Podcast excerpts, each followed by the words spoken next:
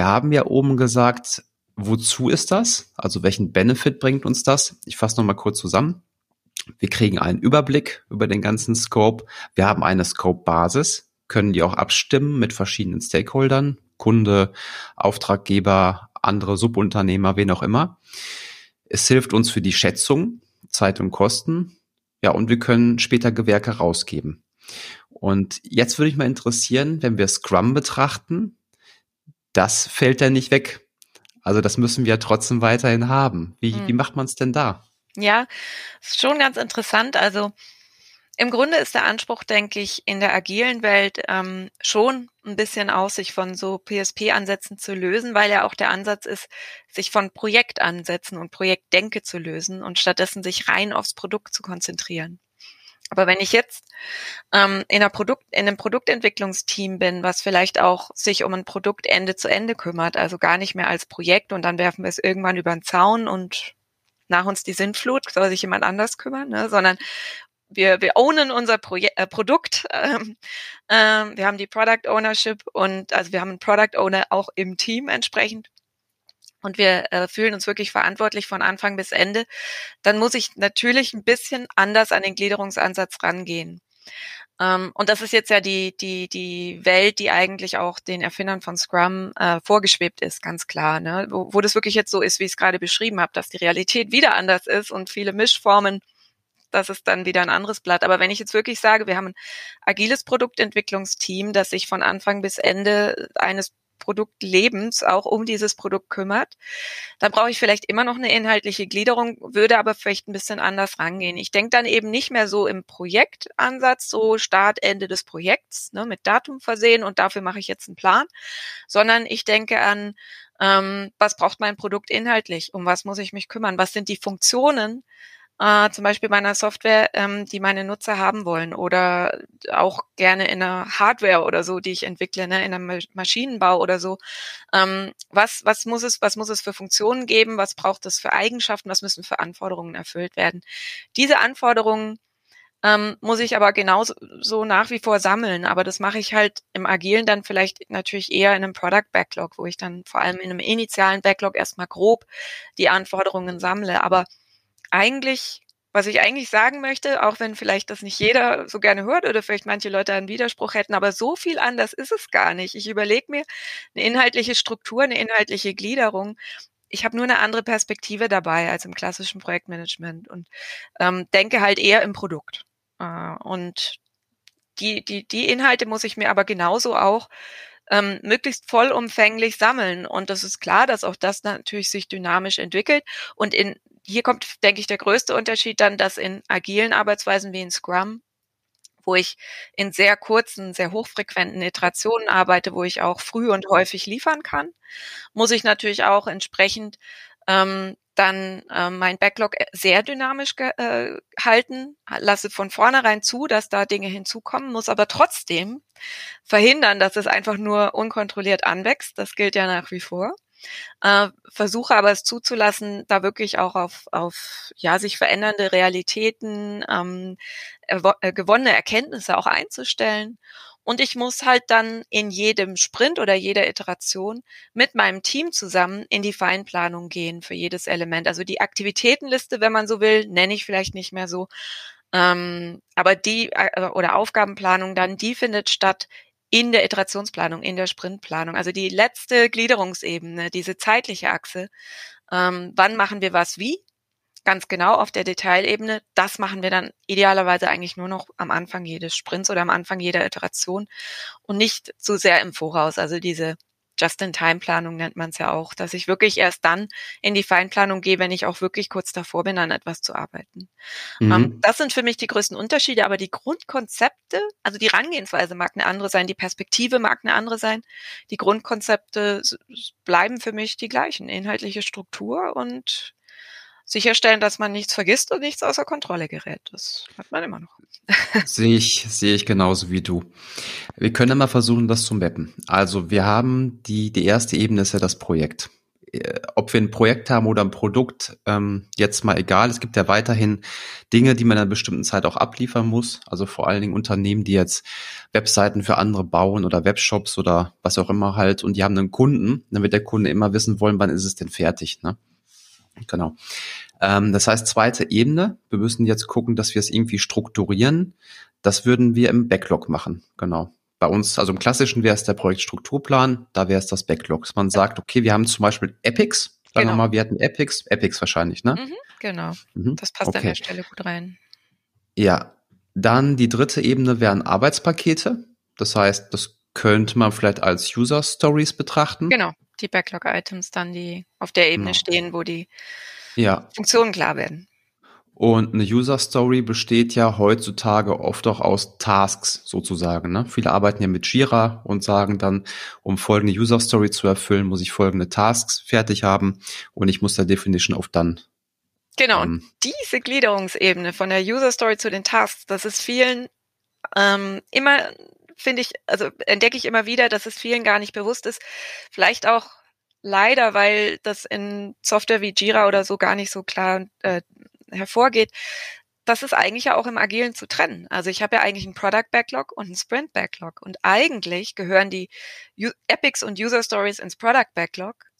Und dann ziehe ich mir diese Einträge, die ich umsetzen will im Sprint, ziehe ich mir in der Sprintplanung in den Sprint und zerlege diese nochmals. Dann komme ich ja in diese Aktivitäten oder Aufgaben zeitliche Planungsebene, die, die detaillierteste tägliche Doing-Ebene, die wir haben. Und das sollte eigentlich erst in der Sprintplanung passieren. Ich kann es natürlich schon ein bisschen im Vorfeld machen, in irgendeinem Refinement kurz davor oder so. Das, mhm. das, das ist sicher, das ist auch in Ordnung, aber es sollte halt möglichst zeitnah erst an der Umsetzung geschehen.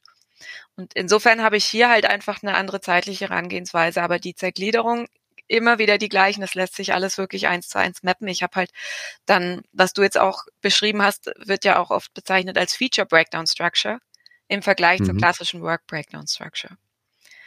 Genau, aber ja, lässt sich mappen. Mhm. Und das ist sicher mhm. auch kein Zufall. Prinzipien ja, ja, sind die gleichen. Sind, wir sind oft immer ziemlich nah dran. Also es wird ja immer verglichen mit äh, Skateboard-Fahrer gegen Inline-Skater, Linux gegen Windows, iPhone gegen Android und äh, Wasserfall gegen Agil. Das sind meistens, meines, meines Erachtens ist das äh, der falsche Vergleich, den man da macht. Also man kann beides wunderbar zusammen harmonieren und ähm, Egal, anderes Thema. Man muss halt okay. wissen, worauf es ankommt. Also ich denke, ähm, genau. die Features oder die User Stories, die sind halt Ende zu Ende auch wieder gedacht, aus Users Perspektive klassische Arbeitspakete, und da kommt vielleicht der, der Unmut her, klassische Arbeitspakete waren nicht aus, oft nicht aus Endnutzerperspektive eines Produkts betrachtet, sondern was müssen wir auf Projektmanagement-Seite, was müssen wir, worum müssen wir uns kümmern? Ne, die, die interne mhm. Sichtweise so ein bisschen. Und ich glaube, das ist der Stein des Anstoßes, dass man sagt, in der agilen Welt, nein, lass uns aus Nutzer Perspektive rausdenken, damit wir auch einen wirklichen Mehrwert liefern. Und der Gedanke ist ja wichtig. Ähm, mhm. Nicht, dass er jetzt immer heute so super gelebt wird.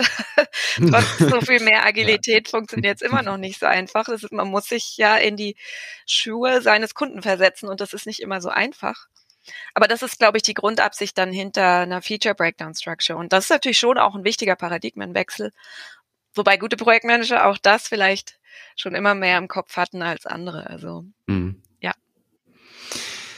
Kann ich alles unterschreiben, was du gesagt hast. Klasse. Ja, das stimmt. Und das mit den Schuhen überlege ich gerade. Manchmal ist das Problem ja auch, dass der Kunde seine Schuhe gar nicht kennt. Das ja. heißt, wenn man den fragt, dann sagt er auch, boah, ehrlich gesagt, ich weiß es auch nicht. Ne? Ja, das könnte ein Problem sein. Und manche Dinge muss man einfach testen. Genau, ich Manche Dinge muss man Sandalen, testen. dann kriegt er seine Sandalen. Nee, wollte er, eigentlich wollte ich ja doch was Wasserfestes. Stimmt, ist doch Winter, ein bisschen kalt. Genau. ja, okay. Also wir bauen gerade zum Beispiel eine App für Gleitschirmflieger, für die Apple Watch und ähm, wir haben viele Sachen durchdacht bestimmt. Da sind auch viele mathematische Berechnungen drin, wie das funktioniert, wie man berechnen kann. Man fliegt zwei Kreise und kann dann die Windgeschwindigkeit und die Windrichtung berechnen und schon abgefahrene Sachen. Aber eine Kleinigkeit äh, ist uns gar nicht aufgefallen. Wenn man Fahrtwind hat oben im Fliegen, da muss das schon ziemlich laut sein. also genau, wie kriegen wir das überhaupt hin, dass es ziemlich laut ist? Also Wenn man steigt, dann hört man ein Piepen aus der Uhr und das war die ganze Zeit zu leise. Konnten wir jetzt lösen, indem wir eine andere Frequenz gewählt haben, die für das Ohr dann besser hörbar ist, also eine höhere Frequenz. Aber das sind Dinge, da kommt man erstmal gar nicht drauf. Die muss man einfach testen, ja. Genau.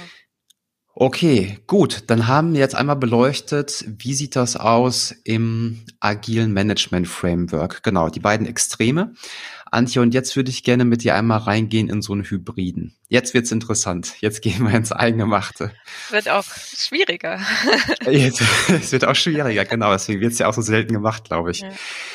Ähm, wenn ich mir jetzt so überlege, ich habe ein Projekt, wo Dinge ziemlich klar sind. Also ich habe schon eine ziemlich klare Planungsphase, wo ich sagen muss, ähm, ja, was haben wir da für Beispiele? Also wo ich Hardware vielleicht brauche, Platzbedarf, es muss eine andere Hardware gebaut werden. Ich habe letztens einen Podcast gehabt mit einem Unternehmen, die haben gesagt, wenn ein Prototyp erstellt wird, kostet das sofort eine Million Euro. Also da kann man nicht oft liefern, das wäre einfach zu teuer. Und jetzt gibt's aber auch die Software, den Softwareanteil. Ja, und ähm, den möchte ich aber ganz flexibel gestalten. Und da bewegen wir uns ja im hybriden Projektumfeld. Ähm, bevor ich was dazu sage, wie ist denn deine Meinung dazu? Also wie würdest du da vorgehen? Würdest du da auch ein PSP damit arbeiten? Und wenn ja, wie würdest du denn einsetzen? Mhm. Also im Grunde erstmal für mich nach wie vor, was ich vorhin beim PSP generell auch meinte, was wichtige Grundvoraussetzungen sind, ist eine gewisse Komplexität, eine gewisse Größe des Projekts, äh, eine inhaltliche Komplexität, die auch das natürlich nicht zu überschüssiger Dokumentation macht. Das gilt für mich nicht nur im Agilen, dass ich äh, nur dokumentiere, wo ich es sinnvoll finde. Das heißt, ein PSP rein aus ähm, ja, so selbst äh, Zweck würde ich nicht natürlich dahinter stehen, sondern und, und das vor allem nachher irgendwo geduldig in einer, in, einem, in einer Schublade liegt äh, und nie wieder betrachtet wird, dann kann ich es mir auch sparen.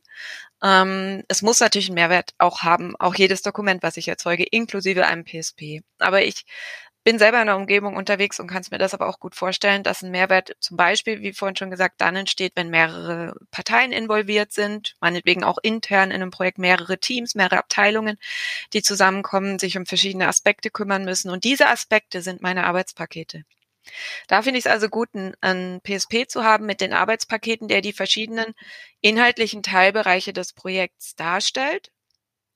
Und wenn jetzt ein oder mehrere dieser Teilbereiche dann zum Beispiel eine Softwareentwicklung oder irgendwas, eine Produktentwicklung beinhaltet, die ähm, möglichst agil vonstatten gehen soll, dann kann man ja an der Stelle dann ansetzen, dass dieses Team sich dann quasi sein, äh, sein Backlog pflegt dafür ne? und dann auf agile, auf diese agile Inhaltsplanung, wenn man so will, umsteigt und auf die Feature Breakdown Structure für sich dann setzt. Ähm, und die, der PSP liefert damit dann so den Planungsüberbau für das ganze Konstrukt. Ähm, wenn es dann in die Detailebenen, vor allem der agilen, äh, agil entwickelten Elemente geht, ähm, der Resultate, dann würde ich da entsprechend wieder auf Feature Breakdown Structure oder Backlog Ansätze äh, setzen. Das ist das mhm. Wichtige aus meiner Sicht. Und dann gibt es vielleicht noch einen Punkt, das ist diese Taktung. Ähm, Stakeholder müssen dann halt wissen, äh, wann kann ich, da hattest du ja vorhin gesagt, die fragen ja und möchten auch wissen, wann kann ich mit was rechnen, äh, dass hier die Taktung auch klar ist und dass den Stakeholdern klar ist, sie müssen dann halt alle so und so viele Wochen äh, oder so und so oft dann zu einem Review gehen, ihr Feedback geben, die sind halt dann da auch gefragt. Äh, und allein jetzt mit einem ja, PSP ist sowas, glaube ich, nicht gelöst, sondern da muss ich dann eben auch die Sinne schärfen aller Beteiligten, was die agilen Elemente im Projekt angeht, dass da auch eine entsprechende Zuarbeit notwendig ist durch die Stakeholder. Also mhm. Also so in Kombination der Kommunikation, der häufigen Feedbackzyklen und der Trennung der verschiedenen Planungsansätze kann für mich auch ein guter Mix entstehen, aber es wird vermutlich eine Zeit brauchen, bis sich sowas einspielt, wenn man nicht schon eh allzu viel Erfahrung damit hat und es schon häufig gemacht hat, alle Parteien, dann geht's vielleicht. Aber für viele ist das auch noch eine Entdeckungsreise, überhaupt so einen richtigen hybriden Ansatz zu finden. Es gibt ja auch viele verschiedene Wege, hybrid irgendwie an, ranzugehen und agile klassische Ansätze zu mischen. Aber ich denke wirklich, der typischste ist, ähm, Teile des Element, äh, Elemente des Projekts sind ähm, klassisch gesteuert und geplant und vielleicht auch der ganze Überbau. Mhm. Und andere Elemente, Teile des Projekts sind dann, werden dann agil umgesetzt. Gerade wenn es in die Umsetzung geht, denke ich, helfen uns die, die iterativen Ansätze. Ja, wir können ja mal versuchen, ein Beispiel zu machen. Sagen wir mal, es gibt ein kleines Beispiel. Es gibt nur acht Arbeitspakete, da ist irgendwie Hardwarebestellung drin und Lieferantenauswahl und noch andere Dinge. Wir würden dafür einen Projektstrukturplan erzeugen. Und jetzt kommen wir zu dem Thema, wo wir sagen, ja, wir haben aber unser kleines Team mit drei Softwareentwicklern und die werden über sechs Monate lang Software entwickeln. Wir wissen auch schon ziemlich genau was. Haben wir auch in Jira alle schon als Epics und User Stories beschrieben.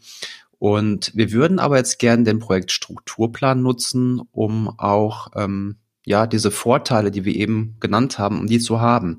Also einen Scope, ein Monitoring auch zu machen äh, und auch später natürlich auch einen Zeitplan aufzubauen. Ganz praxisrelevant, wie würdest du das machen? Würdest du ein weiteres Arbeitspaket aufnehmen, was heißt Entwicklung? Und dann zum Beispiel, ja, ich sag mal, verlinken auf das ähm, Backlog in Jira, in Jira. Ja, macht oder Sinn. Ja, macht Sinn, ich, ne? Genau so würde ich es machen. Ähm, und ich würde mir auch überlegen, vielleicht den ganzen Beteiligten auch zumindest teilweise, soweit ich es halt auch vertreten kann und das mir erlaubt ist, aber Zugriff geben auf den gesamten PSP. Also, dass sie nicht nur ihr Element kennen und ihr Arbeitspaket, sondern wirklich wissen, was hängt sonst noch dran. Wer ist sonst noch mit drin? Ähm, wie ist die übergeordnete Planungsebene? Wie ist auch vielleicht das langfristige Ziel fürs Produkt, was wir vielleicht auch haben? Ähm, das ist unsere Vision und so weiter, aber auch eben, was ist unsere Scope, Planung und Strukturierung, äh, würde ich allen mhm. Zugriff geben. Ich würde genau diese verschiedenen äh, Elemente dann miteinander verknüpfen auch, dass jeder weiß, wo was zu finden ist. Ein Backlog soll ja auch transparent sein. Und wie gesagt, ich spricht überhaupt nichts dagegen, auch ein PSP transparent zu gestalten. Ähm, genau. Und dann äh, denke ich, ist einfach wichtig, ähm, ja, dass, dass nichts durcheinander kommt, dass man das nicht zu sehr alles miteinander vermischt, sondern dass klar ist jedem, wo sind diese Ebenen getrennt und äh, dass auch die Begrifflichkeiten klar sind und die Sprache. Also Epic ähm, muss jeder wissen, ist dann gehört dann zu dem agilen Team ins Backlog, zu den Softwareentwicklern ähm, und Arbeitspakete. Das ist unsere übergeordnete Projektstrukturierung. Äh, ähm, das muss halt allen allen klar sein, ja. Genau, aber so mhm. kann ich es mir durchaus gut vorstellen und so sehe ich es auch in der Realität, dass es funktionieren kann. Mhm. Vielleicht noch, vielleicht noch eine Frage, eine Detailfrage dazu. Würdest du ein Arbeitspaket in dem Beispiel nehmen, das heißt Softwareentwicklung, oder würdest du für jedes Epic ein Arbeitspaket wählen? Ah, nee, genau. Ich würde eben nicht die, also das sage jetzt ich, das kann sein, andere Leute haben andere Erfahrungen hm. gemacht, mhm. aber ich persönlich würde jetzt nicht diese Dinge miteinander vermischen. Ich würde das ganz klar trennen, ja. Dann habe ich mein Arbeitspaket Softwareentwicklung, vielleicht auch nochmal irgendwie in einzelne Bereiche unterteilt, aber irgendwo muss klar die Grenze gezogen werden. So, hier hört jetzt der PSP auf. Mhm. Und da fängt jetzt das Backlog des Teams an, weil die, das Team sonst ja das Problem hat, dass sie ihr Backlog, dass es ihnen nicht mehr gehört so richtig, ne, das Softwareentwicklungsteam. Die brauchen ja, die müssen es ja so ein bisschen unter Kontrolle haben dürfen und verwalten mhm. dürfen, ihr Backlog. Und dazu gehören für mich auch die Epics. Ähm, mhm. Das sehe mhm. ich jetzt so, wie gesagt. Und so erlebe ich es auch in, in meiner Praxis, dass das gut funktionieren kann, ja. Mhm. Ja, ist ein ziemlich junges Thema. Also von mhm. daher ist wirklich interessant, verschiedene Meinungen da mal zu hören. Und was du sagst, unterschreibe ich auch, würde ich auch so machen. Ja, ich würde kein eins zu eins Mapping machen zwischen Arbeitspaketen und den den Epics im Backlog. Ähm, ja, passt für mich nicht. Dann lieber ein großes Arbeitspaket, wo ich dann sage, okay, wir haben zum Beispiel dann die Kosten, da kann man die Entwicklerstunden ja hochrechnen, dann haben wir auch gleichzeitig die Zeit und alle Details dazu springt man halt in die andere Welt rein und kann dort ein Reporting aufbauen. Mhm. Und für meinen PSP kann ich, da gehören ja klassischerweise auch sowas wie Meilensteine dazu, kann ich ja auch Meilensteine definieren, wann wollen wir welches Ziel erreicht haben. Aber es muss halt übergeordnet genug sein, dass die Teams immer noch die Freiheit haben, die Entwicklerteams, äh, in ihrer agilen Entwicklung selbst zu sehen und selbst ihre Arbeit zu verwalten, um dahin zu kommen zu den übergeordneten Zielen. Aber sie müssen sie natürlich kennen. Also es muss alles harmonieren, aufeinander abgestimmt sein, transparent sein. Aber es müssen auch Ebenen, Planungsebenen getrennt sein und es muss auch klar sein, bis dahin entscheidet ein, ein Sponsor zusammen mit einem Projektmanagement-Team oder so. Und ab da entscheidet jetzt das, das Umsetzungsteam. Natürlich auch vertreten durch Stakeholder und in enger Zusammenarbeit ist klar. Aber entscheiden dann die weitgehend, wie sie die Detailarbeit machen. Das heißt, ich kann eben auch nicht mehr eine klassische Aufgabenliste mit kompletten Zeitschätzungen, wie früher vielleicht noch war, kann ich jetzt vom Team erwarten, sondern wenn ich die agil arbeiten lasse, dann muss ich da dann auch zulassen, dass die das Sprint für Sprint für sich planen und muss halt insgesamt das Vertrauen haben, dass sie dann auch schon wissen, wann sie fertig werden. Schwierig wird es natürlich, wenn es knirscht, wenn sie nicht fertig werden und das immer wieder passiert und nicht so richtig klar ist, warum. Und das erlebt man natürlich in allen Projektwelten auch sowieso immer wieder, dass es das mal gibt. Aber das hat, glaube ich, prinzipiell dann tiefere Ursachen, dass der, solange der Planungs, gewählte Planungsansatz klar ist, kann dann zumindest darin nicht die Ursache liegen. Na, dann liegt sie vielleicht woanders, äh, fehlende Kommunikation oder äh, mangelndes Wissen im Team, irgendwelche Hidden Agendas oder so. Da gibt's ja dann immer noch viele Probleme, die kommen können. Mhm. Äh, wichtig ist halt, dass ich das Problem aus Projektmanagement-Sicht, das Problem der mangelnden Klarheit der Planung und der mangelnden ähm, Rollendefinierungen und An Verantwortungsbereiche und die, der, des, des Absteckens dieser, dass ich das Problem ähm, nicht so weit kommen lasse. Ne? Also dass ich das ja. gar nicht erst passieren lasse, ja. Dankeschön. Das war nochmal ein ganz wichtiger Punkt. Das stimmt. Den Verantwortungsbereich klar klären zwischen wer ist verantwortlich für Monitoring, für die Umsetzung der Arbeitspakete auf der Projektstrukturplanseite. Vielleicht ist das ja auch weiterhin ein Projektleiter. Und wer ist es dann, ähm, ich sag mal, in dem Entwicklungsbereich auf der anderen Seite? Ja. Hm? Ja, denn klassisch Punkt ähm, war es auch durchaus üblich. In der alten PSP-Theorie hat man gelernt, als Projektmanager dürfen Sie, sollen Sie vielleicht sogar durchaus auch für Ihre Projektteammitglieder Schätzungen abgeben. Und das ist zum Beispiel in der agilen Welt ein No-Go, ne? weil die Arbeit macht, der schätzt. Das wird niemand anders für, für einen Entwickler schätzen. Also diesen Paradigmenwechsel muss ich auch in der hybriden Welt mitgehen. Ansonsten ist es nicht hybrid, dann ist es nur eine Außenverpackung, die mhm. innen ganz anders aussieht. Also ähm, gewisse agile Prinzipien muss ich auch in, einer hybriden, in einem hybriden Ansatz übernehmen. Äh, und dazu gehört, die Entwickler zu einem gewissen Sinn, äh, bis zu einem gewissen Punkt auch einfach machen lassen. auch ja. wenn schwerfällt manchmal. Äh, ja, wobei in der klassischen Welt, da finde ich es auch schwierig, die Sachen zu schätzen für alle Experten. Also ich habe es da noch nie gemacht. Ich frage lieber die Experten. Zum einen bekomme ich ein Commitment später auch, weil ich, wenn ich für die schätze, dann ja warum soll die sich daran halten? Genau. Und äh, von daher immer sehr gefährlich, wenn man sowas macht, ja. Ja, aber für mich auch schon immer problematisch, aber die Theorie hat es hergegeben, weil es einfach so gemacht wurde. Also vielleicht auch noch interessant, historisch waren PSPs auch oft einfach in Warrooms irgendwelche Pläne an der Wand, die nur die Projektmanager kannten und ihre direkten Stakeholder und Umgebung. Ähm, die, die, die, ich sag mal, das, das, die, die, die Teammitglieder, das, die, die auf den unteren Ebenen die Arbeit dann machen mussten, die hatten nie Einblick in diesen Plan und dieser Paradigmenwechsel muss stattfinden, denke ich. Hier eine Transparenz zu schaffen, hier gewisse Eingeständnisse zu machen, dass man sagt, man arbeitet mit Menschen, nicht mit Maschinenteilen, ne, sondern mit echten hm. Menschen, die man auch entsprechend respektiert, die man mit in die Verantwortung nimmt, die dann aber auch in die Verantwortung gehen müssen ähm, für die Ergebnisse teilweise und für die Einhaltung von Commitments. Diesen Wechsel muss ich vollziehen. Egal ob äh, wahrscheinlich heute auch klassisch, ähm, irgendwann laufen mir sonst die Leute davon, hybrid oder ganz klar sowieso im Agilen. Ja. Ja, das stimmt. Es ist ein komplexes Umfeld, aber genau das macht ja auch Spaß, würde ich mal sagen. Antje, Spaß hat mir auf jeden Fall heute mit dir auch gemacht. Also ein tolles Thema und äh, hat wirklich Spaß gemacht, das mal so zu durchleuchten. Die verschiedenen Ebenen, wie macht man das klassisch, wie macht man es agil und wie macht man es hybrid. Also von daher großen Dank an dich. Ähm, Danke auch. War klasse. Vielleicht Einladung. noch als letztes, ja, sehr gerne. War bestimmt nicht das letzte Mal. Das, das kann ich mir schon vorstellen. Gerne. Ähm, wo findet man dich denn im Internet, wenn jemand mehr über dich erfahren möchte? Mhm. Ähm, also ich habe eine Website unter antjelehmann.com. Ähm, aber eigentlich, ich glaube, fast noch mehr über mich findet man wahrscheinlich auf LinkedIn mittlerweile. Also meine Website ist zwar da, aber ähm, und wird auch äh, benutzt, aber meine, mein, ich denke, meine Hauptvisitenkarte ist eigentlich auf LinkedIn einfach nach Antje Lehmann-Benz ist mein voller Name. Äh, danach einfach suchen, dann findet man mich, glaube ich, schon ziemlich schnell mittlerweile. da okay. hört man auch häufiger mal was von mir. ja, werden wir beides verlinken in den Show Notes, also antjelehmann.com und ja, wenn du magst, dein LinkedIn-Profil kann ich auch noch gerne verlinken in die Show Notes. Klasse. Antje, Dankeschön für deine Zeit. Danke auch.